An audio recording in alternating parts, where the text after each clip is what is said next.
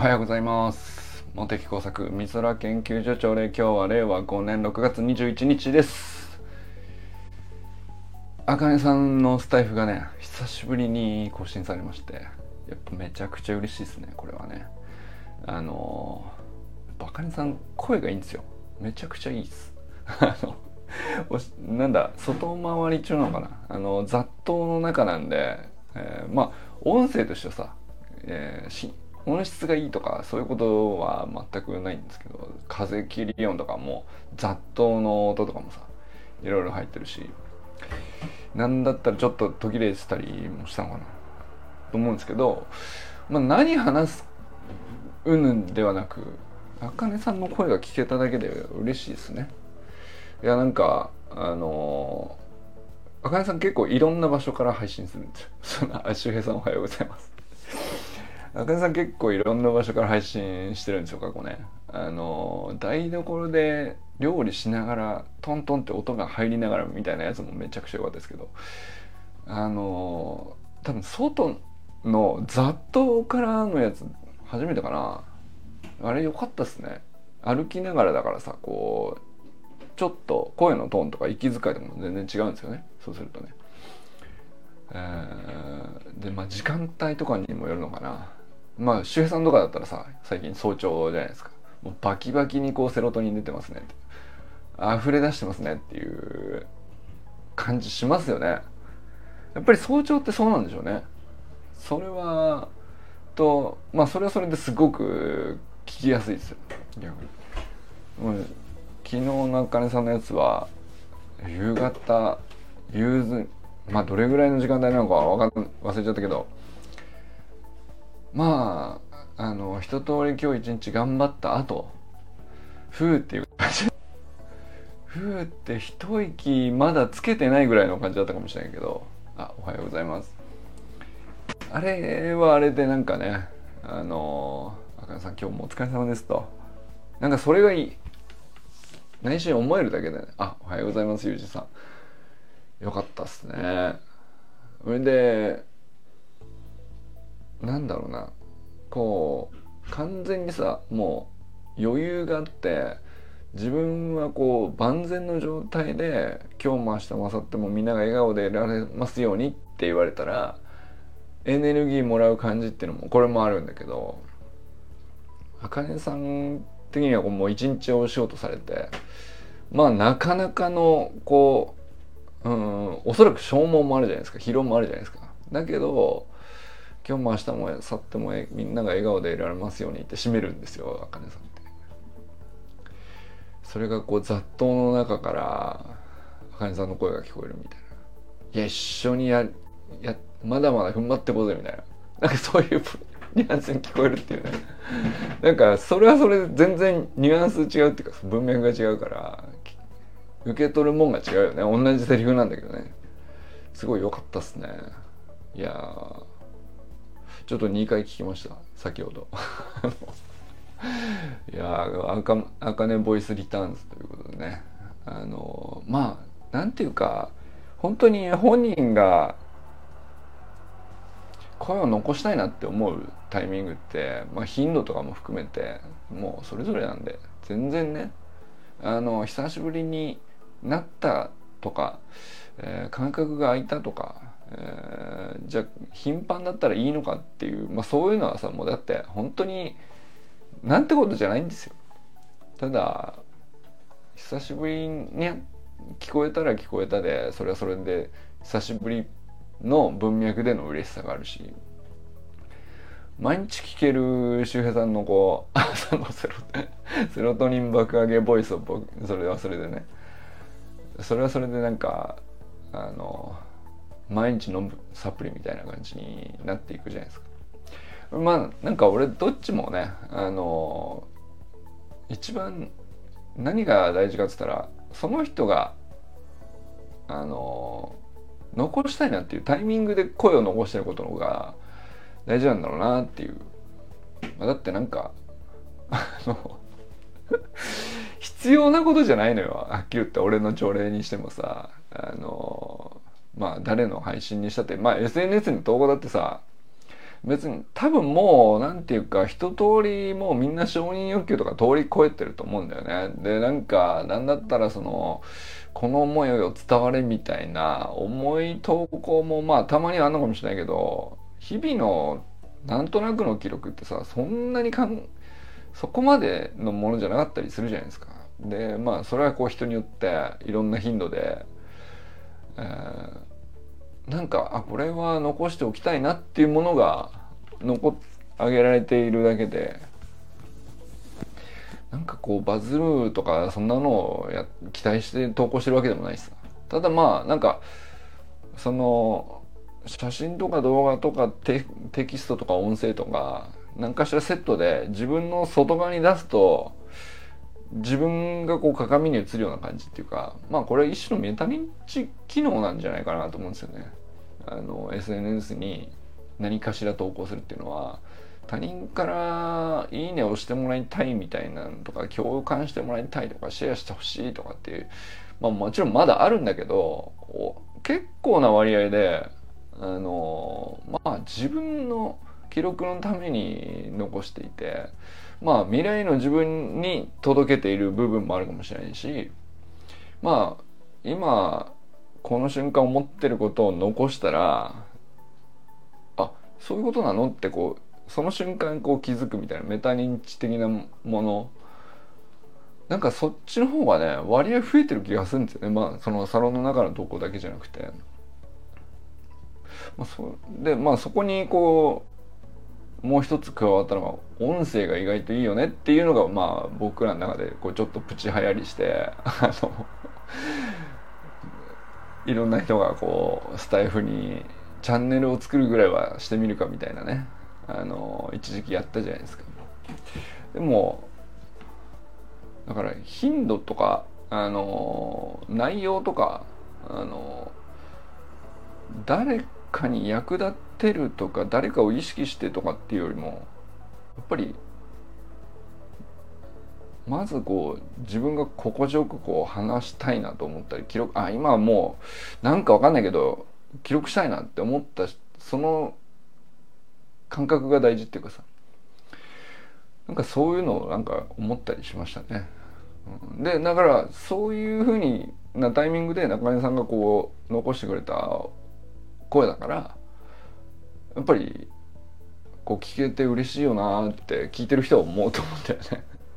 それは僕は特にそう思いましたね。久しぶりってなって。うん。なんていうかあかねさんとまあずっと他のねストーリーとかでも見てるからさ。あのカン君が夜中の11時に ラグビーを切ってるっていう。早く寝てくれっていうのがちょっと笑っちゃったんだけど。すごいね森本家のね。あの善も官もあかねさんもそうなんだけどあのなんていうのかな忙しいともまた違うんだよね。もうエネルギーの量がちょっと一桁多いんだよ多分。そのだからさ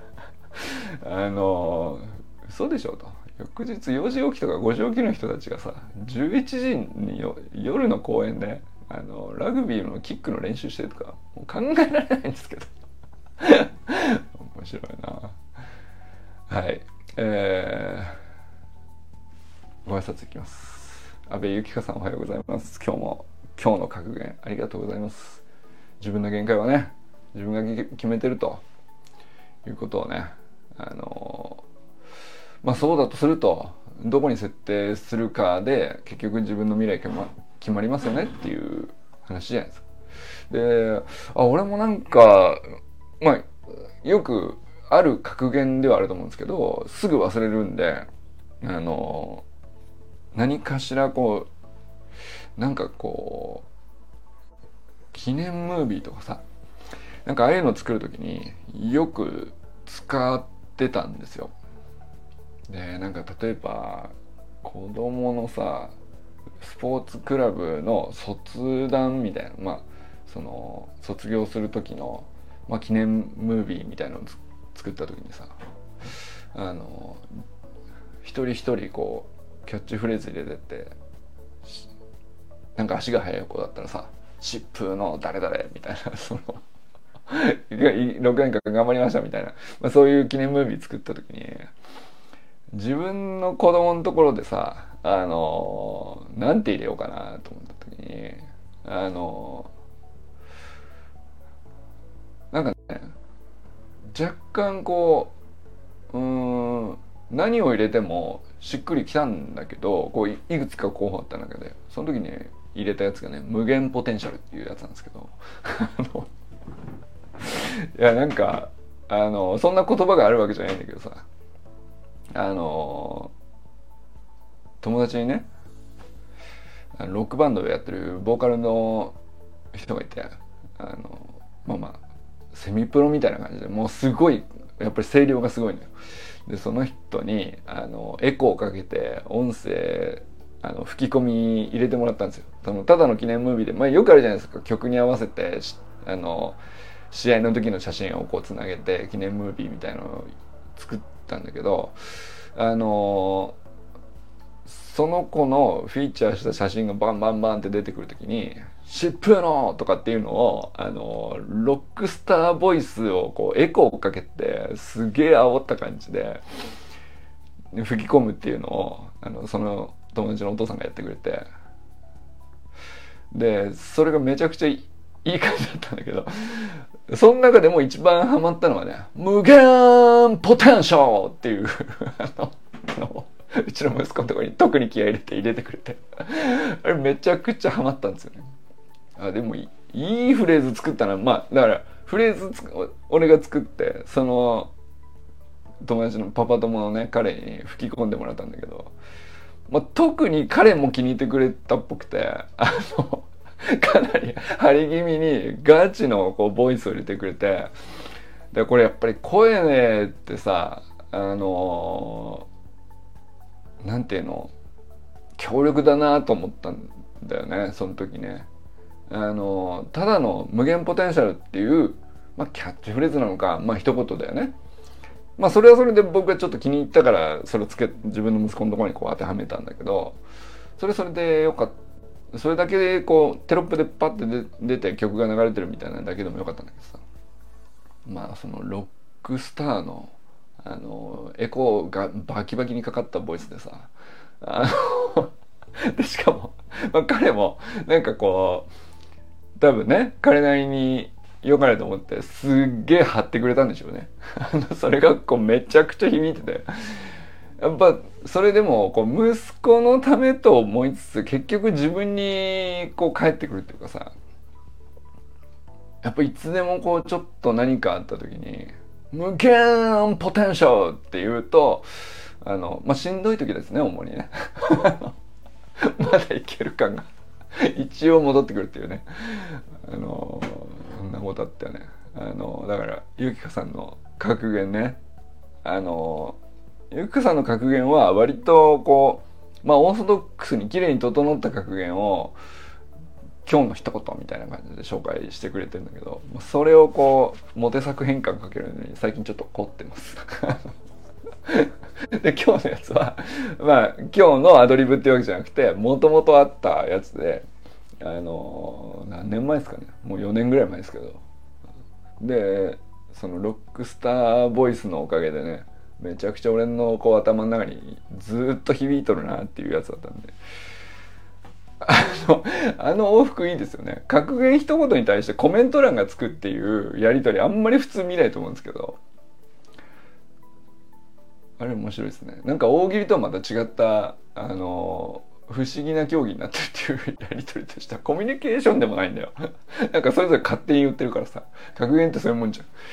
まあだけども面白いよね。はい。小山愛さんおはようございます。佐藤直君おはようございます。山田友人さんおはようございます。友人さんがさゆきかさんのこう投稿にさやっぱ掘り下げ友人さんの掘り下げ能力とめちゃくちゃ相性いいんだよな。なんかあの2人でこうゆきかさんのアウトプットに対するこう友人さんの問いかけみたいなののこう、まあ、これ相性だと思うんですよね。あの誰がやってもこのあの深まり方になるかって言ったらそうじゃないと思うんですよね。でもかといってユジンさんが特別うんと独自のところをついてるよりはさそれよりは割とこうまあ確かにみんな思うよねっていうところに問いなんだけど友人さんなりのこうただ問うだけじゃなくて自分の中に落とし込むと一見こう見えるんだけどこういうこともありえんのかとかこうも考えられるよねとかってこう枝分かれをこういくつか出すじゃないですか。あそこになんかねあの議論の深まり方のこう独特のものがあってさそれがねあのゆかさんとこうまあ何回か昨日往復してましたけどあれはなかなか他で 得難い話になってるなっていうかまあ学会っぽいなと思いましたね。あのまあ、まさしく僕研究所って名を冠してよかったなと思ったんですけどそのやっぱりお互いの探求心みたいなものがこうなんていうかぶつかるじゃないんだよな、うん、うまく引っかかってうまくこう引っかかってこうぐるぐるぐるって渦を巻くみたいな。そのなんかそういう感じですよね。あの全然別なところに行って全然別なところで別なことを考えてた者同士がこうまああるサロンっていう閉じた空間の中であの一瞬近づいて近づいた瞬間こうぐるぐるって瞬間的に渦を巻くみたいなそんなイメージなんですけど。あれめちゃくちゃいいですよね。その瞬間ヒュッとこう深まるみたいな。あのでそのさ予定調和じゃない部分とうんまあゆきかさんがこう出された基本原則っていうかさ原理原則のあの整理っていうのがまああそこになんていうか木をてらったものは全くないんだけどあの2人でちょっとディスカッションするだけでものすごくこう固有のものになるっていうかあれがね研究っぽいなと思うんですよね。すごいいいなと思いましたね、えー、中村修平さんおはようございます。いや今日も爆上がりっすね。いやこれ日に日にセロトニンが溢れる量が増えてる気がしますね。言えば言うほど。これどうですか？本人的にはどうなんですかね？あの1回目より2回目っていう感じが僕はしましたね。あのよりなんていうかあのセロトニンがどこから出てるのかよく知らないんですけど。よく知らないけどさ。幸せホルモンはね多ければ多いほどいいと思うんだよね。あの枯渇しない限りはさ。あのまあ必要なアミノ酸さえちゃんと取っとけば常に作り続けるわけだからあの出せる量が多い方がいいと思うんだよ。でそれがドバッとちゃんとしっかり朝にあのなんていうの？しっかり適した時間にさ、うん、周平さんの言葉のキレが増してますね。そうだよね。切れてるよね。いやなんか仕上がってるねって思うよね。あの 筋トレじゃないんですけど。意識を高めると上がってる気がします。なるほど。そうなんだよね。まああのアファメーションとかさよく言いますけど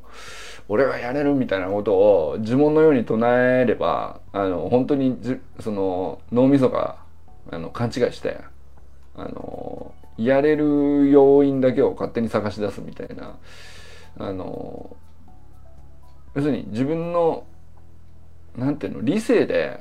コントロールできる部分と無意識でこうブレーキかかってる部分とこう両方にどうやってアクセスするのかみたいな、まあ、そういうスキルあるじゃないですか。まあ、声がけとかそういうことですよね。決まった声がけでその意味理解してなくてもなんかそういうふうに言うものって決まっているだけで確かにスイッチが切り替わるみたいなのまあスポーツでもよくある話だと思うんですけどまあでも確かに一番聞くのは朝朝一でねその自動的にセロトニンが出ますよっていう時間の時に、まあ、もう一加速ターボかけて自分の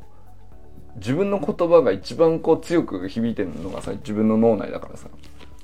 まあだからあのスタイフの音声まあ聞いてる僕らもエネルギーを受け取れるっていう意味もあるんだけどあれやっぱり喋ってる周平さんが一番強いこうシグナルを自分の脳みそがこう受け取るじゃないですか。あれがこうその日に日にね 日に日に上がってレベル上がってんだろうなっていうそれをこう聞き日々聞いてるとやっぱ感じますよね。うん、綺麗が増してますねっていうのは本当まさしくそんな感じしましたね。いやでもこれは面白い発見ですね。研究と言えるかどうかわかんないけどあのまあもともとねゆきかさんの投稿から始まっている話ですけどまあ確かに幸せホルモンセロトニンたくさん出た方がいいそれに越したことはないよね。じゃあまあ出す上でまあ食べ物っていうのが一つあるでしょうと。まあ例えばアミノ酸で言ったらトリプトファンが原料だからバナナ食べるといいよとか。それそれで一つのあの側面ではあるんですよ。だけどそのじゃあその朝ねせっかく財布取ってるんでその時にセロトニン来た来た出てるってあえてもうなんていうのそんなこと言わなくたって出てんだけど出てる出てると。来たぞと。自分の声で自分の脳みそに叩き込むっていうことをやるとですねターボがかかるのかっていう話でこうね、えー、どうなんですかとコメントを入れたところかもしれないからやってみようって話じゃないですか。まさにこう実験としては面白いよね。うん、でまあその分かんないけどその測定方法はないけどさ、うん、測定方法はないんですけどまあでも結構客観的ではあると思うんだよな。その明らかに声良くなってますからね。めちゃくちゃいい声やみたいな。っていうね。なんだったらこう本当にちゃんとさその波長とかさ調べてさすげえあのこの音波の特性からしてエネルギー高いですねみたいな。検出しようと思ったらできるかもしれないからねいつでね。いやそんなこう今すぐじゃなくてもいいんだけどそのための一時記録としてさやっぱ残すしかないから。面白いんじゃないですか。でこうだからそれを本当に確かめるためには一回調子が落ちるとかそういう山がさこう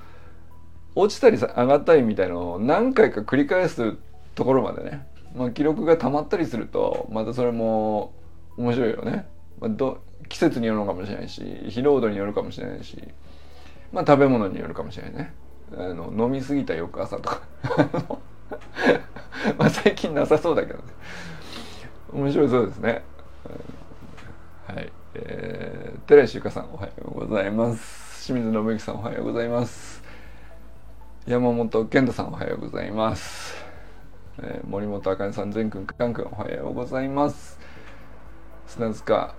森忠さんおはようございます。ということで、まあ、今日はねちょっと早めに終わろうかなと思ってるんですけど今日はね、あのー、最近ね職場あのリモートワークでもいいんだけどうんと職場にわざわざあの行くきっかけがなんかちょびっとでもあったら行こうかなと思ってて。で往復歩くとねちょうど2万歩なんですよ。そうそう。普段その全くリモートワークオンリーにしてるとやっぱり歩数がどうしても伸ばせないから行って5,000歩とか6,000歩とかまあちょっとさすがに少なすぎるよねと。下手するとさまあ土砂降りで一日リモートワークだからっつってまあわざわざ職場行かなくてもとか言って家で暮らしたりするとさ、まあ、朝ゴミ出すぐらいしか動かないもんだから1000歩とかになっちゃうんだよね。これこれは非常に問題でこれはやっぱりあのうん便利を追求するたまにそれがあるんであの週に1回とかあとまああのまだそうそう。2万歩すごいじゃん。そうそう。2万歩を週に1回でもやっとけばな。だいぶ変わるかなと思って。まああとはねあのー、最近ちょくちょくぼっちバスケを再開したんですけど、まあ、あれとまああとは草野球が週末に2ヶ月に2回かなっていう感じなので、まあ、そうするとそんなにその運動すごいやってますよっていうわけじゃないんだけど。まあ1ヶ月トータルで見たらそこそこの運動量。でまあ最近ねちょっとあの腰に違和感があったからスプリントのジャンプ系のこう反動の強いトレーニングやめてたっていうのがねこの半年ずっとそうしてたんですあえてそうしてたんですけど、まあ、だいぶなんかあのー、良くなってきてちょっとスプリントトレーニングもなんかウィーク1から あえてねやってみようかなと思ったりしますね。あのー、そう本当にね半年ぐらい前にねあの、まあ、バーティカルジャンプとかいろんなそのジャンプ系のトレーニングやってた時にグキっていうわけじゃないんだけどああこれはなんか変な感じだなと思ってあんまりなったことないこう違和感つってでなんかその本当にその草野球やったりバスケやったりさその他のスポーツでやってても特に何にもさ支障がないからあのやればやれちゃうんだけどただうーんこれほっとくのはおそらく後悔しそうだなと思ったんであのまあいろんな対処してみたりしつつこう半年ねあのスプリントはやめてたんですよね。あえてやめてたんですよ。まあでもその友人さんのデイリートラッキングに習って歯磨き時はあのベースポジションっていうところから やり直してね。これ意外と良かったかもしれないですね。そのベースポジションみたいなこう動かない静的なあのトレーニングね。あの止まった状態でのトレーニングみたいなやつ。をやってたらなんか結構上まあ暖かくなってきたのもあるのかもしれないけど状態良くなってきてあこれはあよかったよかったと。あの大事に至らすっていう感じでね。まあその違和感みたいなものほぼほぼ消えたんで、えー、またねなんか何やろうかなって感じなんですけどまあなんだろうもう橋の学校のオンラインスクールメニューもさあのー、まあ1年目はそのまんまあ僕もジャンプ系ホップをすると左の股関節が痛くなる。ああそうなんだよね。そうそう多分ねあのー、ジャンプとかそのバウンディングとかまああれってその筋力があるからできるとかじゃなくてさ、まあ、できちゃうんだよ。飛べちゃうし着地もできるんだけどまあその時のこう衝撃に耐えるうんまあ骨格なのか剣なのか分かんないけどまあそのどこがっていうのがあんまりはっきりしない違和感なんですよね。そうですね。腰は体の要だから無理は禁物っていうのは本当にそれを思ってて。そのなんかあの違和感ぐらいのところでちゃんと気づけてよかったなと思って。で多分以前だったらこの程度のものを無視してやってたと思うんだよね そのままやってて大事に至るっていうねあのことがよくあったんでまあ結局なんかその小さなこう種がこう連鎖してって徐々に大きな筋肉が硬くなってってとかさまあ本当に炎症を炎症ちゃんと起こしてくれればね痛いって分かるからいいんだけどなんかこう徐々に蝕まれていく感じなんですよね。あのー、まあなんていうのかながん細胞の転移じゃないんですけどなんていうかこうそこが硬いせいであの自分の発揮する出力に対してパフォなんていうか必要な受け止める方のものが合ってないみたいなことが連鎖していくっていうかさ。それによってこうなんか最初はもうほんと一部のところだったんだけどなんだったら今日気づいたら全身に いっちゃうっていうね。そのその腰だけだと思っていたら肩に行ったりとか結構すんだよね、うん、そうなんですよね、うん、でまあ周平さんもさこうそれこそ俺と周平さんの出会いに近いぐらいの話ですけどあのまあ深酒やった翌日にね 肉離れっていうね。これもまたそうなんですよ。そその水分をあの筋肉がさこうちゃんと保持していればあの硬くならないし切れにくいんだと思うんですけど、まあ、例えばコーヒーとか、えー、もそうですよね。あのまあお酒もそうだしこうだ結構脱水機能があるじゃないですか。利尿作用があるっていうか、まあ、コーヒーは別にその直接悪いかって言ったら別にそういうわけじゃないかもしれないけど、まあ、利尿作用があるからあの多めにちゃんと水分が補給しとかないとあの筋肉硬くなっちゃうわけですよね。硬くなっちゃうんですよ。あのでも気分的には例えばねあのカフェインで上がっちゃったりするから、まあ、パフォーマンス上げるためにわざわざカフェイン取るような人もスポーツ選手いますけど、まあ、その分水分も十分に取ってないとそのねそんなちゃんと管理して鍛え上げてない筋肉とかってさやっぱりすぐ不足するんですよね水分がねその自分の体の中で。でまあ不足したところが硬くなりでちょっと硬くなった程度のことって意識できないからあのまあそういうところでこう連鎖していくんだと思うんですけどまあだから気づいたら痛くなっててなんでここが痛くなってるのかがよくわからないような痛め方をしちゃうんですよね。これがねだからよくわからないような痛め方をしちゃった時にはもう全然別なところで何かが足りてないみたいなことがすっげえ遠くにあるからもう原因探れなくなっちゃうんですよね。だからだからその早めの早めのっつうか小さな違和感もこうなんていうかくりした方がいいのかなと。じっくり観察できるチャンスだなって思ったっていうまあ興味もありますねはっきり言ってね。だからそんな無理してさこうどこどこの大会に出たいとか、えー、出ないとこれができないとかそういうの何もないからさ。そういう縛りがないのに、えー、まあ楽しむためにやっているものに対してなんかあのああだったらそうした痛み全く 僕とってせいでさ何かの対応にしててそれ逃卒業しちゃうとか、